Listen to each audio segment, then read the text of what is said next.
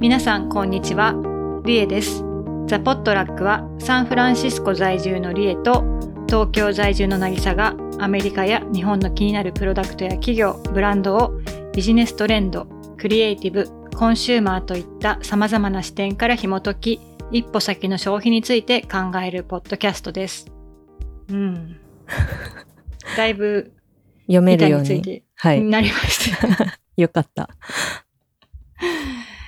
よかったですはい。おかえりなさいそうなんですよね。私、あの、昨日まで、えっ、と、東京なんだけど、小笠原に行ってきまして、2週間まで長くないかな ?11 泊ぐらいちょうど東京を離れて、あんまりこう、 なんて言うんだろう。ネットの情報とかもちょっとあんまりチェックしてなかったので、若干の浦島太郎感がありますね。まあ、ちょっとあの、オリンピック周りのそうごたごたぐらいしかないけどね。ないんじゃないですか。まあまあうんまあまあ、逆に入れなくてよかったんじゃないかっていうね情報と して 本当にうんね、ざわざわしてますね。ざわざわしてますね、うんはいそんな東京に戻ってまいりましてあれなんあれなんです私何よりびっくりしたのはあの、うんオリンピックの期間首都高が1,000円上乗せされるんですよね日中ええそうなの すごくないですかそれ何それいやもう結構びっくりしてなんかね確か深夜本当に多分12時とか朝5時までとかなんかそういう時間は、多分普通のじ普通の料金なのかななんだけど、日中首都高を使うと1,000円プラスっていう すごいですよね、えーそんなことできちゃうんだと思ってうわもうだから都内の人間移動するなって話ですよねもう本当にぁ、うんねなんで東京でやったのって気がしちゃうよね。えうんもういろいろ いやーいろいろいろいろ不思議です。うんはい。はい。そんな感じで。えーっと、まあ、あれですね。前回のレポートが、まあ、予想通りというか 終わらなかったので、はい。後半そうですね。じゃあ、今回もスレッドアップのうんレポートを読み解く後編。そうですね。ただ後編は、前回、あのー、前半は割と、業界全体についての傾向とかをメインに書いてたんですけど、まあそれに対してスレッドアップっていう企業が、どういう位置づけでどういうことをやってて、どういうのが強みかみたいなことを書いているレポートになるので、まああのー、全部丁寧に読み解いていくっていうよりは、あこれは面白さ、面白す、面白いねっていうところを、うん。えーピックアップしながら、ちょっと読み進めたいなと思います。はい。はい。じゃあ早速ですかね。はい。はい。で、えーっと、まあ、スレッドアップがどういうインパクトを持ってるかっていううん。ところから、はいですね。はい。これは、えーっと、まずまあ、もうこのちょっとね、二酸化炭素の話はね、ちょっとどういう計算で、どういう貢献をしてるかっていうのは、なんかまあとても難しいんですけど、うん。うん。まあ1.1ビリオンポンドをね、うん。置き換えてますとか、えーっと、あとは3.9ビリオンのリテールプライスが、うん。まあ、消費者の方で節約されたとか、うん。えーうん毎日11万1000件の、えーアイテムをプロセスしてますよとか、で、ディストリビューションフェンセンターに、まあ、6ミリオンだから600万か、アイテムうん。が入入りますと。うん。。まあ、ちょっと600万ってどれぐらいの規模感なのかがちょっと想像がつかないんだけど そうね。うん、すっごいウェアハウスを持ってるんですね。彼らはね。つまり。だね。ねまあ、すごい多いことはわかるけど ね。まあなんかあの、去年のさ、あ、去年ですね前回やった時にさ、トップページ、トップページっていううかんその、一番最初のページでさ、うん。スレッドアップの工場、その、あーベアハウス内のさ、うん。写真っていうか動く写真はい。みたいなのがあっうて、んうんすごい勢いでこう、なんかあの、釣られてるさ、うん。ケーブルみたいに 釣られてぐるぐる回って、まあ工場みたいな感じでね、うん。プロセスされてるような様子が載せられてたけど、うん。なんかますますきっとハイテク化してるんだろうね、この2年とかの間に。そうでしょうね。まあ、あれですよね。新品在庫を扱うよりは手間がかかりそうですよね、正直。なんかクリーニングしなきゃいけないじゃないですか、絶対。ししてるそうだねしてるよね。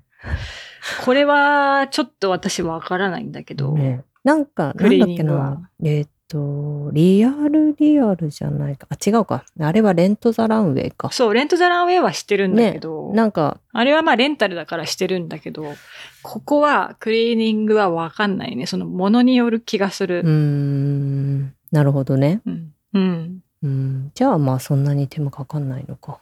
うん。まあだから、分類と査定のとこなんじゃないの一番大変なの。うーん、まあねう。。うんん、まあ、あとあれだ。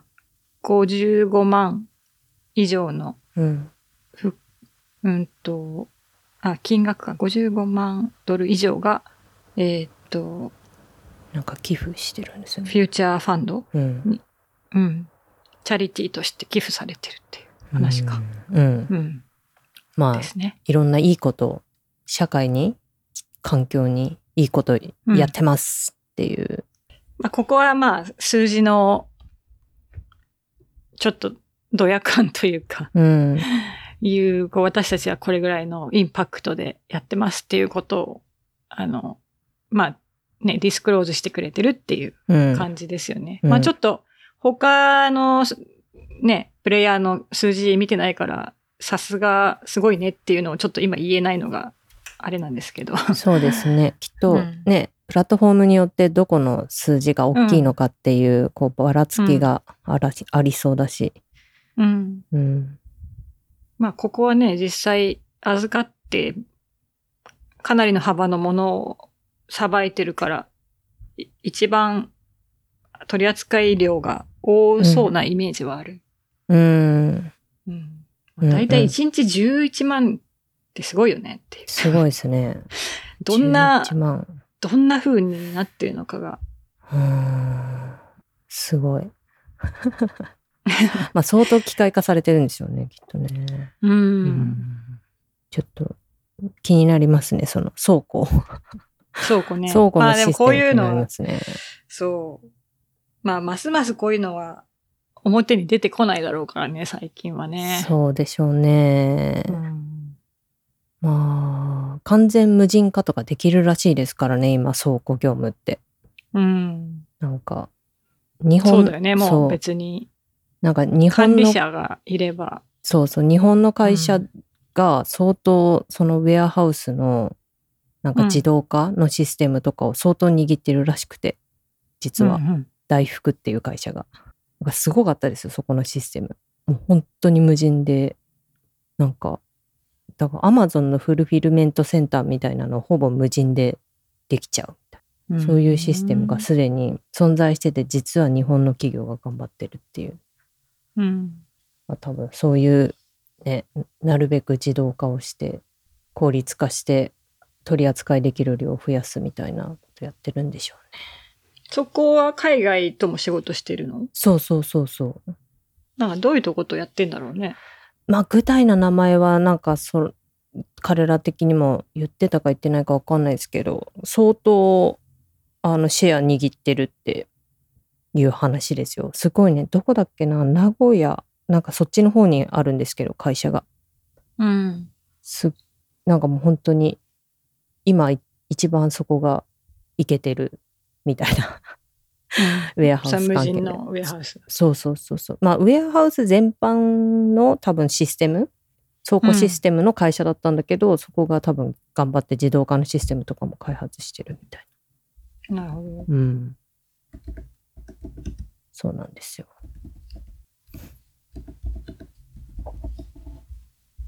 うん。うんこれか。オートメイテッドウェアハウスか。そうそうまあ結構あれですよねだからインターネットとプラットフォームが増えてくる物を売るプラットフォームがどんどん増えてくればくるほど絶対的に物流の問題と倉庫の問題が出てくるっていうねうん。だから意外意外というかなんかあんまり消費者としてこう小売りとかに見てるとあんまり感じないけど倉庫倉庫と物流が熱いここ多分何年かというかインターネットのおかげで熱くより熱くなってるのではって感じがしますね。ああ、ここ、あれだね、空港のセルフバックドロップのシステムも。ああそうそうそうそうそう作ってるみたいよねそうそうそうだから相当相当実はそういうなんつうのものを流通させるとかっていう部分に大福のシステムやこうなんかこう機械が導入されてるっていう1937年からの歴史のある。うんそう、うんなんかなんかすごいいいなと思って、日本の、企業頑張ってるさりげなく頑張ってるところあるなと思ってうん、うんそうだね。うんうんまあ、こういうプレイヤーとかについても、なんか機会があったら、ね。ねちょっと調べてみたいですねうんまあ、そうですね。なんかちょっとどういうところがシェア握ってるそうとか。うん。うん。はい。そんな、ちょっと横にずれちゃいましたが。うん。うん。で、えーっと、うん。まあなんか、スマートな買い物をして売るシステムを作りましたよっていうことで、オペレーティングシステムをちょっと紹介してるんだよねう。んうん。うん。なんか特許を取ったワールドクラスインインフラストラクチャーがありますとか書いてるけど、もうこれ以上何もわかんない。うん、何もわかんない。ふわっと、めちゃめちゃふわっとしてる よね。パワフルテクノロジーソフトウェアとかな、これなんか日本語でやっちゃうとダメな感じだよね。うん 面白いね。強力なテクノロジーってねソフトウェア。ね。うん。うん。うん。特に何も書いてないな。ね。やっぱここ、ここ肝なんでしょうね、きっとね。うん。。ね。ここ真似されちゃうとうん。困っちゃうっていうね。うん。きっと。まあそんな。うん。まあ、あとは、ここはまあ特徴的なその自分たちでマネージ、あの、マーケットプレイスをまあ自社でやって、いるだけじゃなくて、リテ、あ、リセールアザサービスうん。として、なんかいろんな企業のリセールソリューションを提供してるっていうのが、まあ、これも多分、えーっと、特徴うん。ではあるんうん、うん。だよね。このレポートだとね、ギャップの写真が載ってるけど、ギャップとやってますっていう。なんかファーフェチとかもやってましたね、確かね。うんううんうんん。結構いろんなところとやってるよねう。ん。うんメイシーズとか。うんうんあ百貨店系とかってことか。そうだね。うん。うんこれがうん。まあ、そうだね。なんか一応ここになんかどういうふうなプロセスでうん。出品からっていう流れがちょっと紹介されてるけど、あ、ここまのあ、このよクリーンアウトキットっていう、うんまあそれは。は名前で、えっと、クローゼットの中にある眠ってるものうをん。お客さんに入れて送ってもらうバッグですよね。うんうん。まあそれをまず送って、うん。で、それをスレッドアップが受け取ったら、クオリティチェック。うん。うん。まあなんか12のポイントをチェックして、うん。で、まあ、なんか受け取れないようなアイテムは、リユースかリサイクルに回すと。うんうん。それから、えーっと、まあ次、なんかアイテムをちゃんとせ整理して出品するっていうところをやって、うん。根付け、まあ、ここら辺もだから全部、あれだよね。なんかアルゴリズム使って、全部自動、ほとんど自動でやってますって話だね。うん。うんで、まあ、ストレージに入れて、で、最終的にリスティングして、うん。まあ、それで、売れれば出荷するっていう流流れになってるって感じですね。うんうんまあ、特になんか、ね、あの、特別なことは書いてないんだけど、うん。うんまあ、、結局、こういうプロセスのところの、うん。ね、クオリティをチェックしたり、値付けとか、あの、そういうところに多大な、 今までは労力がかかってたのが、あの、機械でできるようになってるので、うん。うん。まあだからこうこれまでのなんだろうそれこそ日本でいうラグタグみたいなうんビジネスよりも圧倒的に取り扱い量を増やすことがうんできてるってことですそようね。だね。うんまあきっとだから、買い取れる服の価格帯とかが安いのもこういう仕組みを使ってるからっていうところもあるんだろうね。うん、うん。まあ一着を売ることに対して売り始めるまでの、にかけるコストが少なくて済んでるってことですよね。うんうん。うんまさに。。だから、ね、いわゆる質屋とかだったら、なんか本当に人力で、うん。う むなんかむそのこれはみ一たいな。人が、そうそう、一人がジャッジするから、んやっぱりある程度のブランド以上じゃないとうん無理ですってなってたわけで。うん。そういうのはやっぱりこう、イノベーションだよね。そうですね。うん。すうごくいい、いい意味でね、なんて言うんだろう、んこれまでできなかったことがことができるようになってっうんうん。ていう部分につながってますよね。うん。あと次に書いてるこのさ、L、あとリテリセールアザサービスのところでどういうことやってるかっていう取り組みの紹介が結構面白い。うん。うん。あ、そうですね。クリーンここに一結構つがなんかクリーンアウトエクスペリエンスっていうのがあって、まあこれは例えばアスレタとかうん。リフォーメーションと一緒うに、んえっと、まあ物理的にもそうだし、でうんあのデジタルでも、あの、このクリーンアウトキットを、えっと、顧客に送るっていう、うん。まあ渡、送るっていうか渡すか。うん。まあ、買った時に、うんじゃあ着なくなった時にどうするのかっていう、うんこう手段をもうすでに顧客に提示しちゃうっていううんことですかね。そうだね。うん。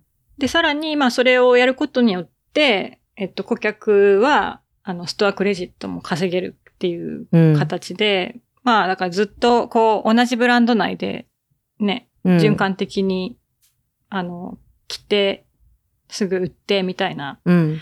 ことができるっていううん。うん。感じですね。そうですね。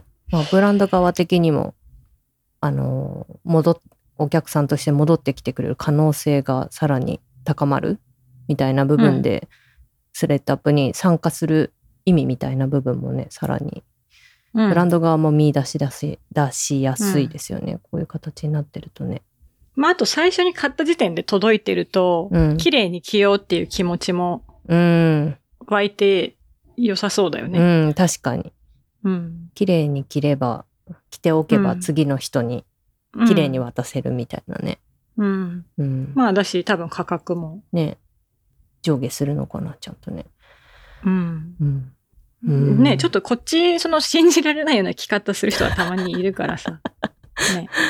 ねうんあーでもこれすごいいいですよね、やっぱり。うん最近、やっぱ服買うとき、これ着なくなったらどうするかなっていうのは、やっぱり以前よりかなり頭にちらつくというか、うん。それはなんかすごいあるから、長く着れるかなとか、長く着れなかったらどうしようとか。うん。まあこの組んでるブランドも、ね、リフォーメーションとか、なんだろう、こうずっと取っとくようなランクの服ではないうん。けど、結構、そのトレン、いろんなタイプのうん。を着てみたい感じのブランドだから、すごく相性がうん。いいなと思って。なんかあうんうとん本当に結婚式の二次会とかでうん。着るようなブランドだから一回着て終わりみたいなことがすごく多いと思うんだよね。うん。うん。うん。えーっと。で、次、あのリ、リセールショップ。うん。これはだから、えっと、まあ、メイドウェルと一緒にやったケースが紹介されるんですけど、えーっと、まあこれはなんか、昔のなんかアーカイブみたいな形で、うん。あの、もう作ってないけど、人気があったものみたいな感じで、多分キュレートしてリセールショップを、えー、ショップ内に作って、みたいなことをやった事例の紹介だと思うんですけど、うん。まあ、これも結構その見せ方がうまいですよね。そうね。うん。うん。うん。ね、なんか単にリセールアイテムが置いてあるんじゃなくて、なんかこう、アーカイブってつけちゃうとなんかこう、ねなんだろう。うんななんんかいか今売ってるものとは全然バッティングしないっていうんうまた違形うになるから。価値のあるものっていうね、そう目で見れますよね。うん。うん。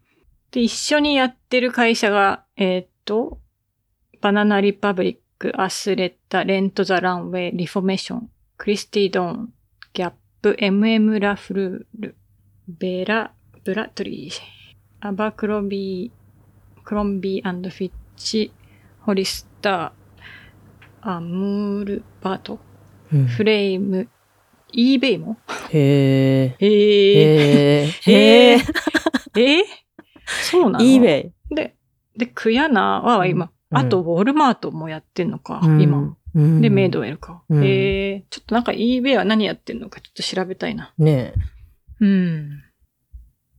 面白いね。うん。まあなんかちょっとずつソリューションがブランドによって違いそうだから、そうですね。なんかすごくこ。このバリエーションはちょっと気になるね。うん。うん。へえ。あ、あれかも。す eBay にスレッドアップが出してるあ、ストアとしてうん。あ、でもね、もうなんか終わっちゃったのかななんか、ないですけど、ものが一個も。うん。うん。まあ、あの、ポップアップ的な感じだったのかもぽしい、れないけど。うん、ぽいですうねん。うん。まあ、ここにもだから、実績がたくさんありますよっていうことで、まあ、ちょっと数字あるけど、ちょっと、あの、省略しますね。はいこれ多分言ってもあんまピンとこない から。はい。うんで、えっと、まあ、会社としてこのファッションで出てる無駄、について、まあ、エデュケートしてますよっていう。まあ、これ、例えばす、この、リセールレポートなんかもその一つだよね。うん、うんそうですうね。んうん、うん、うん。で、まあ、こう、この仕事を通じて、まあ、フファッションの無駄による危機、うん。うん、になんか、あの、貢献してるっていうことだと思うんですけど、うんまあでもこの辺もちょっと、まあこれ は、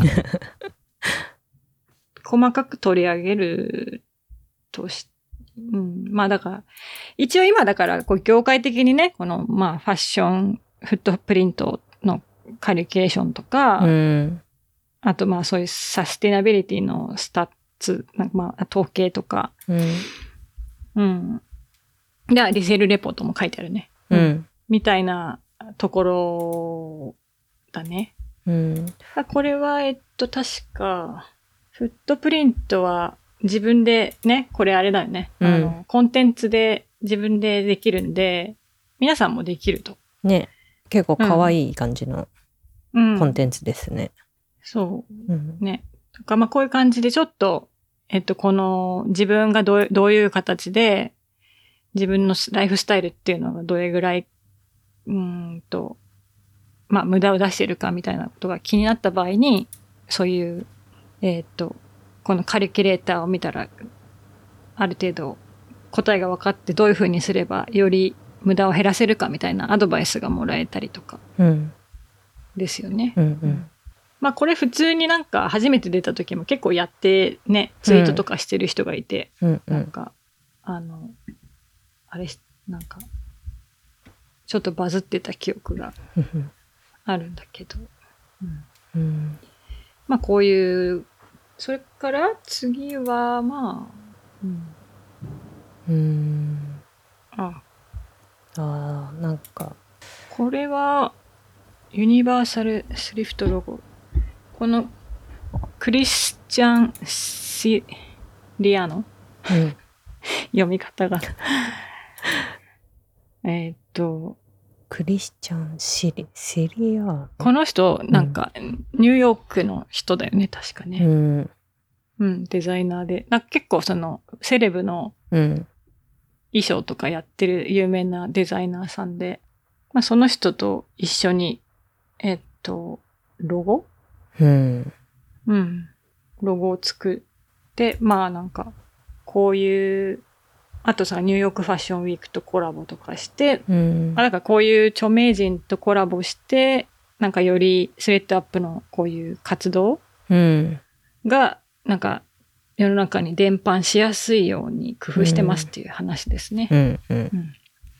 あ、なんかこの、このハンガーみたいなロゴを、どうやら、なんかこう、なんていうんだ、ワッペンみたいなのにして売ってたっぽいですね。どうやら。うんうんうんうんで、それ、を、あの、多分、マスレタップとかで買ったりとか、ヴィンテージ屋さんとかで買ったやつに貼って、あ貼って。そういうことを私はやってるよっていうのをみんなでアピールしてこうよっていうキャンペーンをしましたみたいな感じなのかな。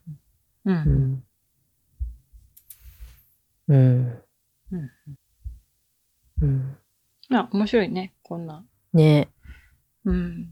まあちょっとずつ本当そういう、まあファッションウィークとか、そういうなんていうんだ、ハイファッションみたいなところにもようやくね、広がってきた感じはありますよね。その、なんていうんだろう、もう常に新しいものをっていうよりは、古いものも、先シーズンのものも、うん。こう、循環させてやってこうぜ、みたいなね。うん。うん。あとは、えっと、基本的に、その、使えない、もう、再販できないようなアイテムを、さらにオークションにかけて、えー、売るって形で、まあ、あの、無駄にしなか、しないようにうん。したりとか、うん。あと、リファッションって言って、まあ、いわゆるアップサイクルだよね。うん。なんか作り変えるみたいなこともやってると。うん。まあ、さらにその無駄を出さないための商売をしてるけど、さらにそこで出た無駄を、さらになんか、にできることをやってますっていう話だね。うんうんこう、うん面白いですねこのレキレスキューズオークションの方、うんなんかこれアーティストでありディストリビューションセンターの従業員にこのアーオータムオータムマーローうんっ。て人がいたってことですよね 自分たちの従業員に書いてもらったってことですよねこれねうん、うん。ねうん。きっとまあ、従、うん従業員なのかはちょっとわかんないけど、ディストリビューションセンターエンプロイ、面白いね。うんだね。うんだからこれは、だからその、そういうダメージの部分をうんアーティストが絵とか描いたりとかうんして生まれ変わらせて、オークションにかけるっていうやり方だよね。うん。まあ面白いよね。うん。うん。まあなんかこの辺は、ね、なんか日本とかも結構厳しいから、そうね、確かうに。ん。なんかもっと、なんか、ね、やるところが出てきたらいいんじゃないか、いいなと思ったりするけど、ちょっうとん買い手の方が、うん、日本はちょっとわかんないけどね、あんまうりんいいないのかもしれないけど。うん。でも、なんか、すごく面白いと思うけど。うん。はい、じゃあ次が、オペレーショナルインパクトを減らしてますって話か。まあ、これはまあ、普通に、なんかできることとして、パッケージを、うん。やっぱりその、100% 100%リサイクルのもので作っ、使っ、ん作られたものを使ってますとか。うん。うん。まあ、あとはその、シッピングも、なんか工夫して、こう、なんか無駄に、ちょびちょび大量に。なんか結うん構アメリカって、やっぱ、なんかアイ、アイテムはが多いと、なんか2、3個に分かれてきたりするじゃないうん。あ来る、来るのね。うん。よく Amazon とかであるような感じで。はいはい。うん。まあ、あれって無駄じゃないうん。同じところに行くのに。うん。だからそういうのをまなるべくまとめるようにしてますよとか。うん。まあだからそういうふうにしてることで、まあ多分顧客もエデュケートしてるんだと思うんだけど、うん。そういう方がいいよねっていう。まあ、これはだから、まあ本来はね、すごい急ぐわけじゃなければ、うんやった方が、誰もがやった方がいいことではあると思うんだよね。うん。そうですね。うん。やっぱちょっと、ほんと小さい買い物なのに2、3個に分かれてくるとなんか申し訳ない気持ちになっちゃうか申し訳ないし、めんどくさいしね、あの箱潰すのとかもね。ら。そうだね。なんかいまあち、ゴミが出てきてさ。そう。ちっこいものになんかすっごい段ボールで、もうすごいあの、なんだ、なんていうんだ、あの、エアクションみたいなやつ、うんうんうんいうん、っぱい入ってて、そうだよみね。たいなのはね、ようくん見ますもんね。うんうん。まあだから、一応そういうのを皮切りに、基本的に、まあこう使ってる、ほ HQ、うん。本社で使ってる家具とかも全部セカンドハンドでしてますよとうんか、なんか徹底して、その環境にいいものを判断、何かを購入するとか、使うとかっていう時に、すべて、その、そういう判断基準で決決めてますっていう、まあこれすごくいいよね。うん、いいですね。なんか、うんカンパニーカルチャーとして、うんこれが、もうまずあるよねっていうところがね、なんかこれはちょっとなんか好感度が上がりますね。うん。うん。なんかね、形だけで、そなうんかねす。ごいファンシーなオフィスだと ちょっと ね、新品のね、ピッカピカのね、ピッカピカのね。 なんかすっごい、うんなんだね、食堂とかあって、ガーッと、なんかね、フードが並 んでて、このフードロスはとかね、そんなんなっちゃってたそうら、ちょっと、はてなってなるけど、うん。まあこの、ね、なんか一貫性を持たせるっていうのはすごく今、ブランドにとって重要なうん、ことになってきてる気がする。そうですね。まあ、うんなんか、見えやすいですしね、より時代的に、こう、いろんな、そうだね何をやってるのかとかっていうことが、うんわりかし可視化をいろんな人にしやすい時代になってるから、まあ、嘘つけないし、うん。なんだろう、かっこつけでやろうとしても、すぐバレるっていうね。うんうん。うん。そうだね。うん。いい、いいと思いますけどね、私は。うん。それで。 うん。うん。じゃあ次は、人のところか。まあこれはだから、ちょっとなんか採用に 絡んでるようなところなのかなと思うけど、まあなんかフレキシブルなスケジュールでやってるとか、うん。なんか、いろんなビジネスコースうん。なんか CEO がもともと先生だったから、うん。 いろんな場 なんか、ビジネスコースを自ら教えてるんだね。面白いね。うん。いろんなクラス提供してたりとか。まあこれはだから、特になんかその、アップサイクルどうのとか、サステナビリティっていうよりは、本当あの、なんかちょっと今喉が痛くてごめん。いえいえ。まあ、ここは本当なんか特に特別なことはなさそうだね。うん300、ここは360度フィードバックプログラムを取り入れてるとか。うん。うん。まあ、あとなんか、この3年働くと 8, 8週間の休暇みたいなのが取れるとか。うん。まあ、この辺はちょっとあれですね。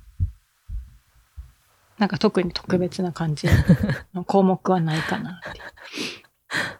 まあ、あとは、えっと、一応その、イン採用とかの過程で、なんかなるべくインインクルーシブで、うん。あの、多様性が、に富むような、で、まあ、なんか安全な仕事場を作るように努力してますっていう。うん。うん。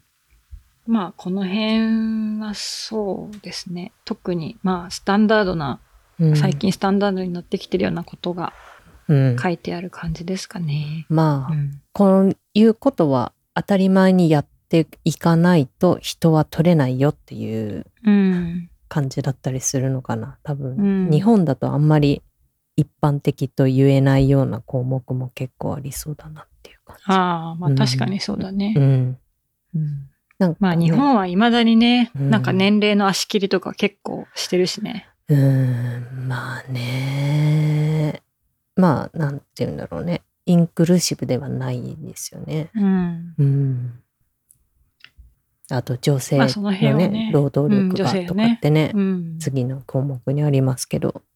うん。うん。まあちょっと職種的にね、女性が多くなりがちなうん。まあそうですよね職。種ではあるとは思うんだけどね。うん。うん。まあ71%女性で、69%がマイノリティ。で、そのうちの15%がブラックからラテンって書いてるから、うん。大半はアジア人なのか しら。ぽいね。うん。ねえ。うん。まあちょっと、まあベイエリアだとそうだろうねって感じだけどね。うん。うんまあ、60全体の69%のうちの15%って相当少ないですもんね。少ない よね。だから、まあ、でも実際そのね、この辺に住んでないからあんまりね、うんそこまでね。うんうん。まあ、割とその、地域デモグラフィックとそのまんまって感じだと思うん。確う。かにね。うん。えー、で、お、もう最後まで来ましたね。うん、まあ、例えば出てきましたよ。ガバナンス、ガバナンス と、ガバ、あ、違う、ガバナンス。ガバナンス。ガバナうンんス。ガバナンス。ナンス。まあ、これ。ガバナンス。まあ、これはね、特にね、うん。うん、言うまでもなくってことで。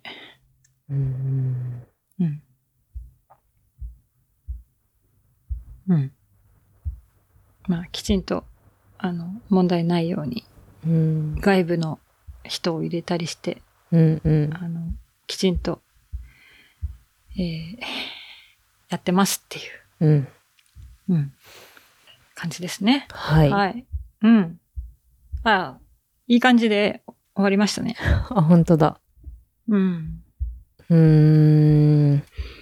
うん、まあでもなんかこういろいろ一緒にやってる取り組みはなんか個人的にもうちょっと機会があったらもうちょっと見てみようかなって思いましたね。そうですね。あと、うんなんかそれぞれどのぐらいちゃんとワークしてるのかっていうのも気になるところですね。なんか。うん。うん、結構ちょっと取り組みやってみたっていうのはだけがニュースになってて実はなんか数字的にはそんなに作れてないとかって、まあ、よくあるっちゃあることだと思うのでちゃんとそれはその時点でどういう数字に結びついてたのかっていうのは気になるとこですね。うん。うんリフォーメーションでうん、最近買い物したのよ、私。おうだからまた入ってくるかどうかをちょっとうん、見てみたいですね。前回買った時は入ってきたからね。そうですよね結構前からやってるってことですもんね、それね。あれは2 2年年ぐらいぐらい前だからね。か。うん。うん。続いてたらちゃんと、それうワーん、クかしてなるってり、ことだまよあ、それがワーね。クしてるってことだと思うから、うん、ちょっ確かに。と気になります。す。ね。うん。まあ、あとなんかね、ギャップアスレッタとか2つ書いてあるから、うん。なんか、ワークしてんのかなっていう気もする。ね。うどん。んどんいろんなところと手組んでる感はあうんありますもんね。ね、同じグループで2つとか入ってるとうん。相性いいのかなっていうんう。うん。うん。うーん。はい。はい、そんな。じゃあ、あれだね、今日ちょっと時間あるから、うん。最近買ったものコーナーができますね。はい。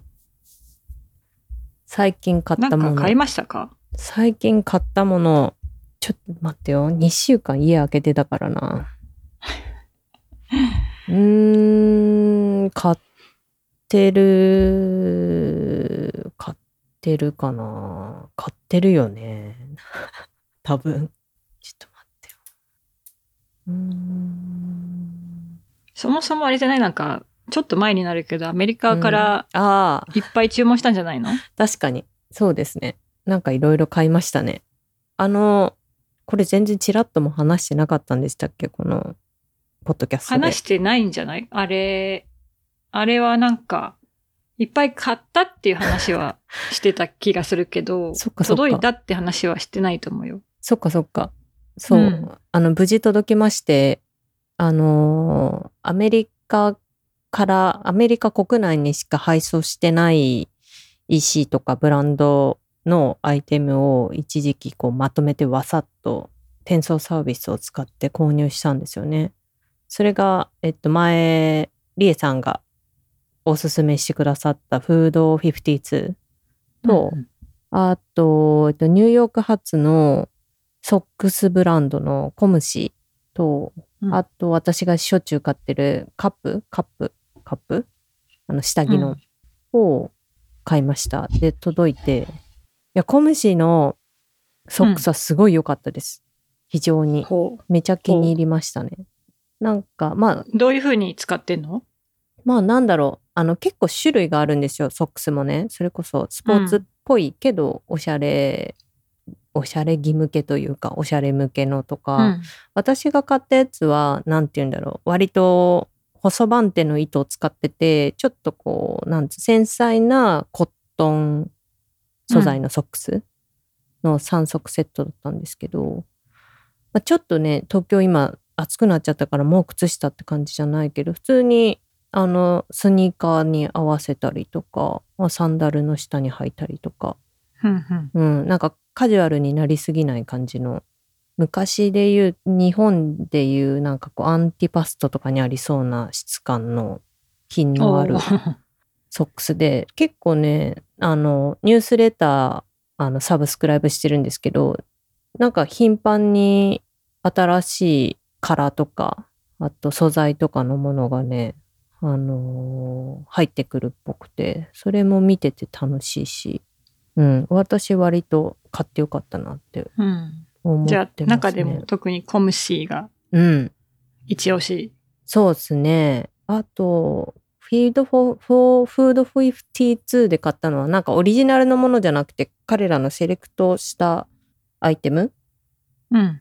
を買ったんですけど、えっ、と、それなんか、ちょっとブランド名忘れちゃったんですけど、なんかリネンの、えーそれもサンフランシスコのブランドだったんですけど、リネンの、えーとエプロンうん。と、えーっと、あとは、あ、なんか、えーっと、プレイスマット、テーブルの。ああ。ランチマランチョンマッそトう、でラすンチョンね。マット。 そうそうそう。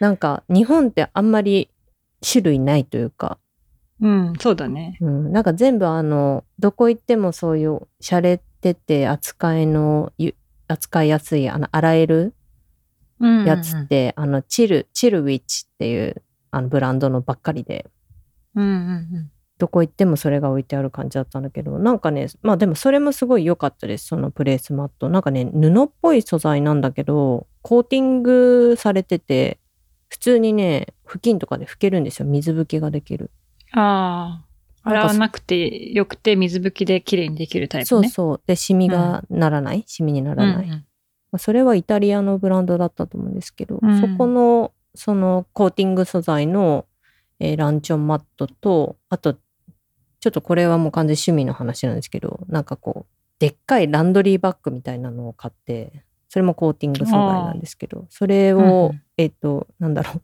カメラの機材とか三脚とかをこうバシバシバシバシ入れとくように買ってあーそれもいいなるほ感どじねに、うん、活用してますね。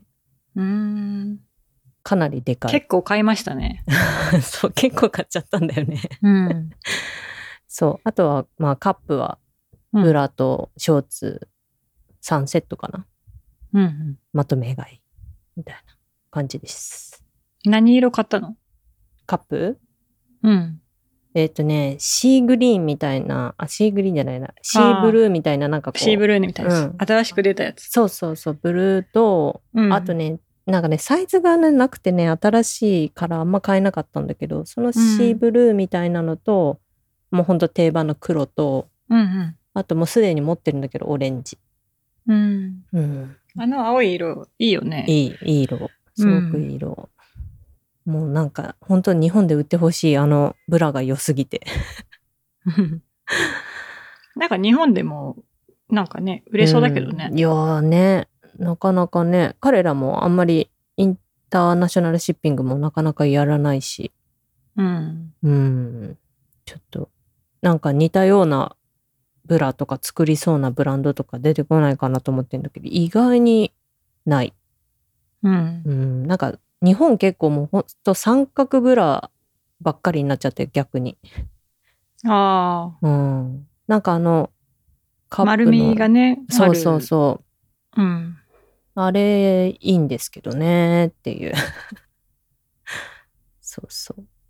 感じだな、私は。だから割とアメリカから購入したものに対しては、あの、おおむね全て満足をうんしてます。 買ってよかった。それは良かった。うん。うん。あの、私の紹介したところで、うん。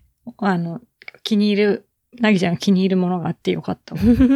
そう、フィード、フードフォ52はあれからもう、あの、えっ、と、メールニュースもサブスクライブして、うんあなんかいいなぁいいなぁっていうのを毎う回。ん私もレシピもね、かなりやってるわ。あ、本最当近。美味しそうで、ですもんね、レシピも、ね。美味しそう。で、私ちょっと最近お気に入りのその、なんか彼らの抱えてるう。うん。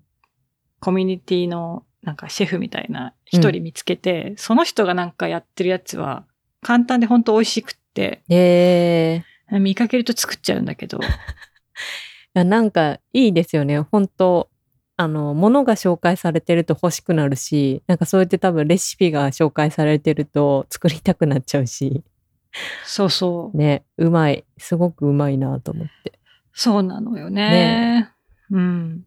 やっぱなんかあのバランスっていうのがなかなかないんだよね。うん。本当センスいいしね、うん非常に。そう。そうそうう。ん。なんか何でもかんでもセンスいいし、や何っでもかんでぱもコラボして作ってる。例えばさ、なんかポップアップテントとかさ、うん。あなあ、んか、見ました見なまんしかもうた。アマゾンとか見てもさ、ないじゃない、なんか。ない。そうなんですよ。まあ、で、アマゾンで扱ってるブランドとコラボして、やっぱなんかちょっといい感じの生地の柄にしてたりとか、セレクトしてる柄とか、うん。まあピクニックバスケットとかもそうなんだけど、うんあこれはなんかやっぱ選んでる人、すごいセンスあるなし、よくし、よく本当に見て調べてるなっていう感じで、なんかまあちょっと誰目線なんてって感じだ けど、まあなんか私たいくつかのアイテムは自分でめちゃくちゃ探してて、うん。全然ないないと思思ってたら、ああ、なんかやっぱりフード52はいいのを抑えてんなっていつもあーなんか思うかね。うん、いやだからまさに私もその買ったエプロンとそのおカメラ機材とかを入れてるバスうんバスケットって大きいトートは、まさに探してて、うんうん。エプロンはなんか本当になんだろう欲しいのないんだけどなんか本当私こういつもの格好で料理しちゃうからすごいこう夫に言われるんですよちょっとそんなそんな服で料理してんのもったいないよみたいなああ。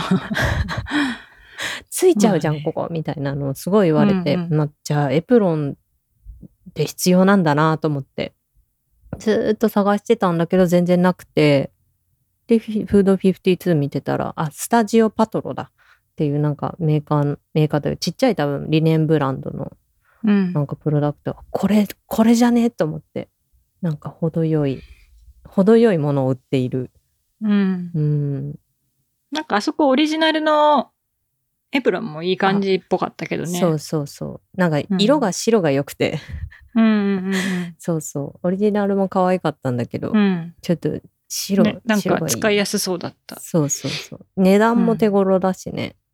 うん。うん。そうだね。すごい。物欲を刺激されるフード52でした。 うん。はい。はい。リエさんはなんか最近。私は、うん。えーっと、まあ、さっきリフォメーションで買ったって言ったの、うんうん、買ったんだ。だけど、まだ届いてないから今週はちょっと紹介し ない。 うん、そうちょっと何買ったんだろうって思ってた。で、あ、ドレスです。お結婚式のうん。まさに。でもなんか、あれをやっぱり結婚式、まあ結婚式当日に着るやつじゃないやつ用なんだけど、まあ、うん私が今回行くのはもうなんかい、い2週間近くうん毎日いろいろイベントがあるようななんかすご。やつだから、なんか一個、うん。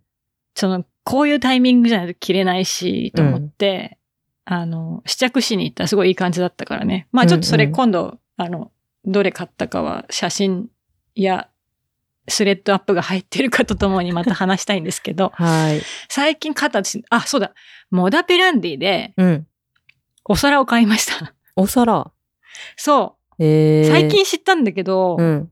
あの、オリジナルブランドをね、うん。やってんのよ。えモダペランディそうなんでお皿とか、へえ。まあ私がちょっと今回買ったのは、えっと別の、えっとブランドだったんだけど、うん。実はオリジナルのモダドーマっていううんお皿とか、本当だ。そういうのを作ってて、それがすごい可愛いのよ。本当だ。それを買おうかなと思ってて、私が買ったのは、えっ、とね、なんだっけな。あ、ストーリーズ・オブ・イタリーっていう、 うん。あの、まあ、ところの、えっ、と、まあ、ま、まさにイタリア産の、うん。イタリアで作られてる、あの、お皿6枚セットなんだけど、うんディナープレート。そう、だからやっぱりお料理最近すごいしてるから、うん。やっぱ、なんかずっといろんなお皿とかを見てて、うん。うん。なんかあの、シンプルなのに、ちょっとシンプルな、なんていうの、普通のこう、サンフランシスコのうん。ヒースみたいなやつにちょっと飽きてきちゃって、うん。うん。ちもうちょっとデコラティブなものが欲しいってなって。うん。で、まあ今回はその白い、えっとね、いろんな6枚入ってるんだけど、全部、えっと、縁縁の模様とかがちょっとずつ違うの、形とか模様が。へえ。だから6枚で出しても統一感あるし、うん。なんかバラバラなんかにも使えるみたいな。だから、ういちょん。っと飽きにくいようにうまく作られてて、うん。うん。すすごくいいなと思って、買って非常に満足して、へえ。毎日のように使っています。 い最いで近。すね。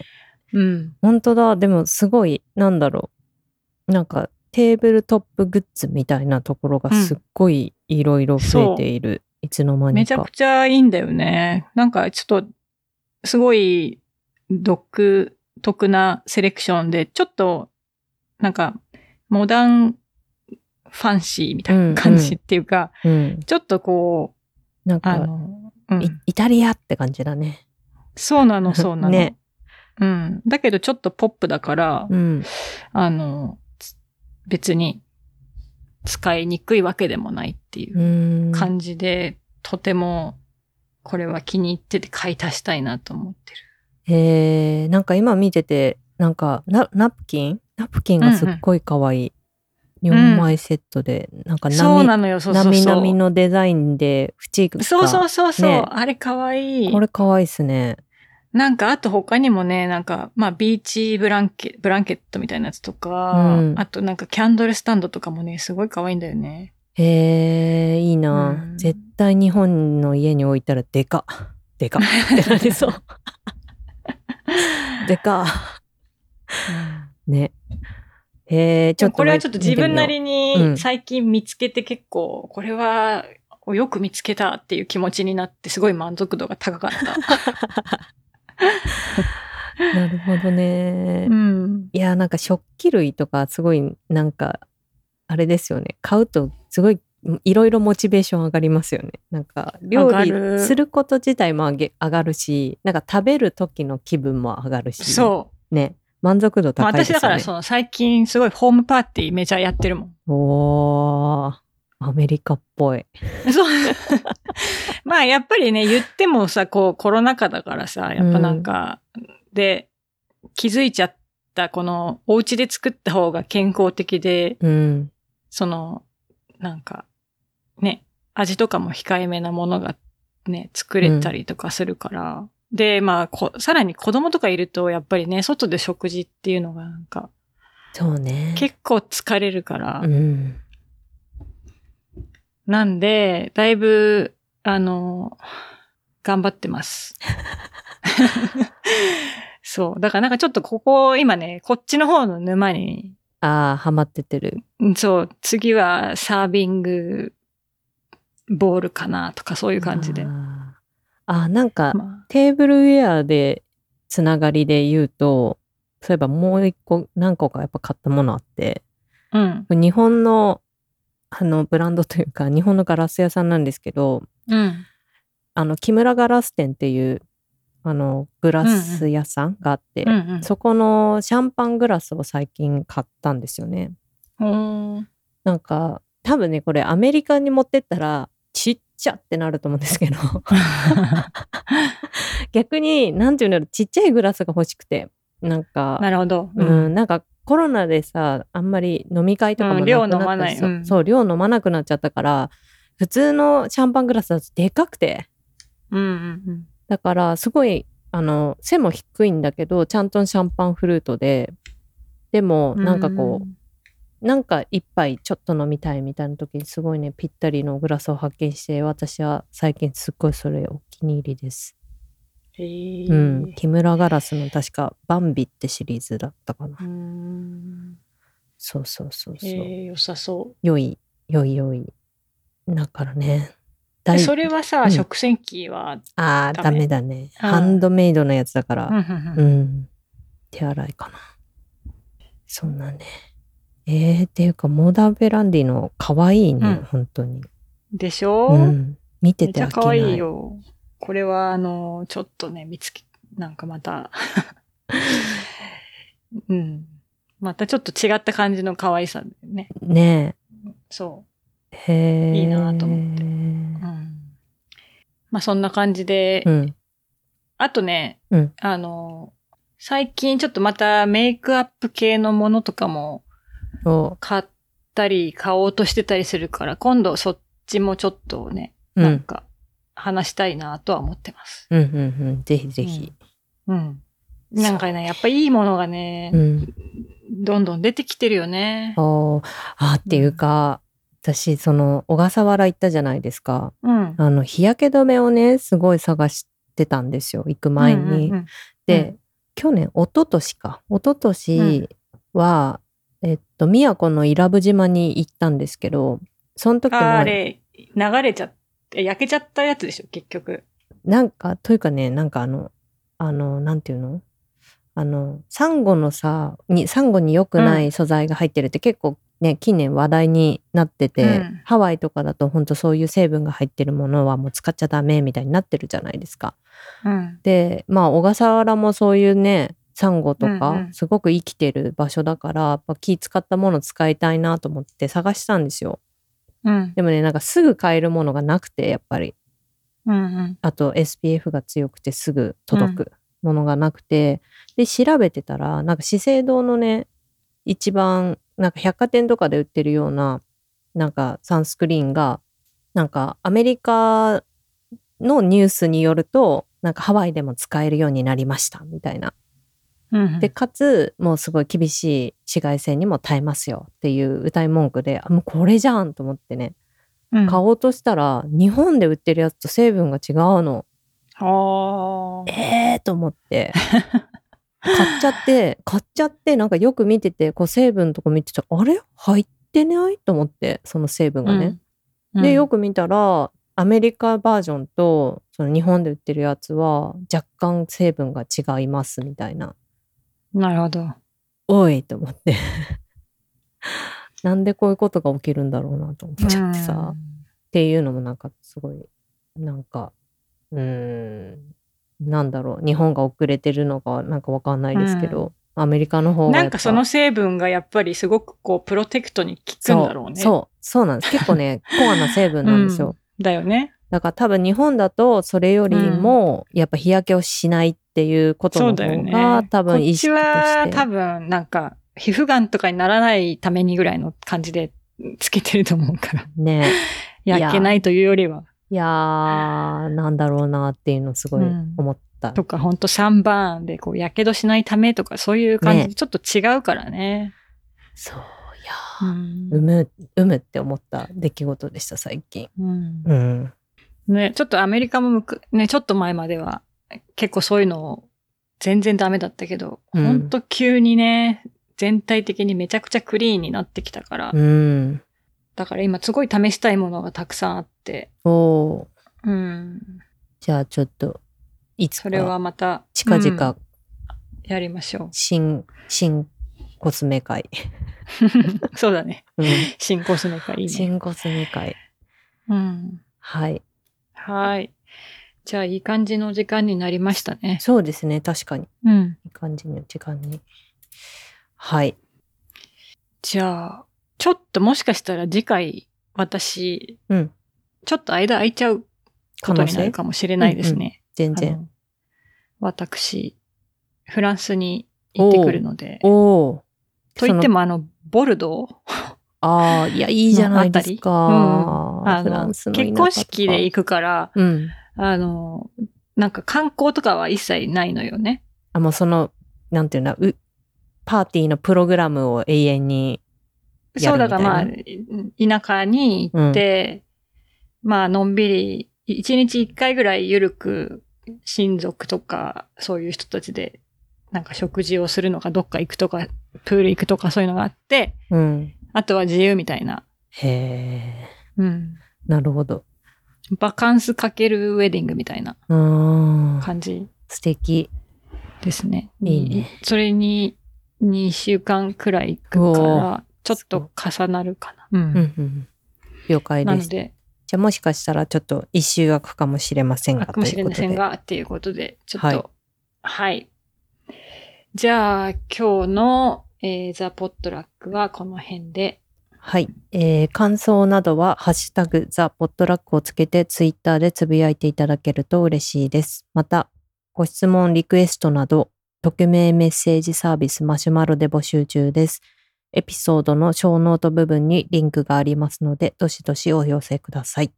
なお、ザ・ポットラックの最新情報は、ツイッターまたはインスタグラム、ザ・ポットラック US でチェックしてください。また、ペイパルミーでのサポートも募っております。いただいたサポートは、ザ・ポットラックの配信環境の整備やさなさらなるコンテンツの充実などに当てさせていただきます。はい。はい。では、ザ・ポットラックのりえと、なぎさがお届けしました。えー次回もお楽しみに。楽しみに。